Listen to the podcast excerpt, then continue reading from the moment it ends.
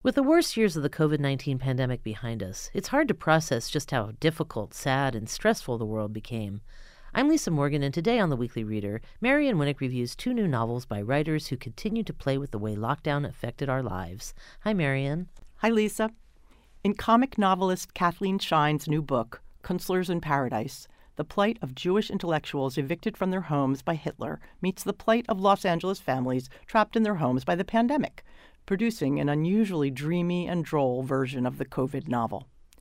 Mamie Kunstler is a 93 year old violinist who came to Los Angeles from Vienna in 1939 with her parents, Austrian Jews who became fixtures in the Hollywood emigre community, entertaining everyone who was anyone in those days Otto Preminger, Arthur Schoenberg, but most importantly, Greta Garbo.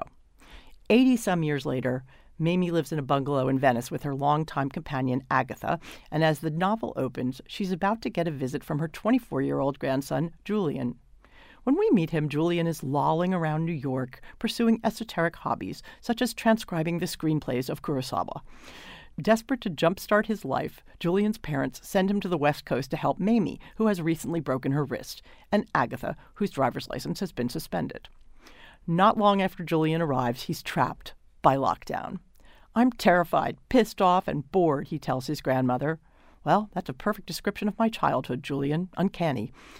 As the relationship between the two develops, as the rhythms of quarantine take over, including the ubiquitous jingling tray of the cocktail hour, Mamie begins to share the stories of her youth, particularly those involving Greta Garbo.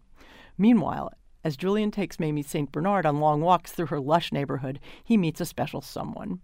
This pandemic allows Schine to revisit the unpleasant social rituals of 2020 with characteristic wryness. Quote, with the languorous timing of a stripper, Sophie detached one elastic from one ear, the other elastic from the other ear. She batted her eyelashes at him, then slowly, slowly lowered the mask as if it were a veil, an exotic veil. In the Fun Widows book tour, Zoe Fishman pours her heart into the story of Mia, an author whose husband's sudden death leaves her with two young sons.